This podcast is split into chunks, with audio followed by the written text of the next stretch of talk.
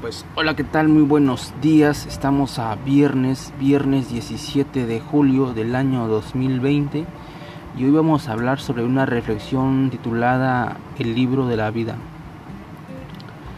La vida es un libro y cada día Dios te regala una página en blanco. Hasta el momento tu pasado ya está escrito y no puedes corregirlo. Te han pasado cosas buenas cosas malas.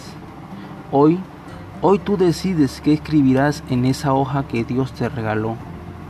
Solo dependen de tu voluntad y optimismo que la página del día de hoy sea una página que en el futuro puedas presumir como un bello recuerdo.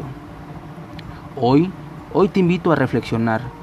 Si supieras que solo tienes un día más de vida, ¿qué harías? Sin duda te pondrías en paz con Dios y con los que te rodean. Es decir, disfrutarías de la alegría de tus padres, de tus hijos, de tu pareja y de todos tus familiares. Muchas veces no valoramos las cosas que tenemos hasta que la perdemos o hasta que ya es tarde. Hoy, hoy 17 de julio, te quiero invitar, te quiero invitar a que este nuevo día que Dios te regaló hagas lo siguiente. 1. Agradece a Dios de estar vivo. Lamentablemente hay personas que este día murieron. 2. Disfruta este nuevo día. 3. Haz un inventario mental de todas las cosas buenas que tienes en tu vida y diles lo mucho que los amas. 4 Vive cada hora con buena actitud y da lo mejor de ti. 5. No dañes a nadie. 6. Regala una sonrisa. 7. Ayuda a un ser vivo.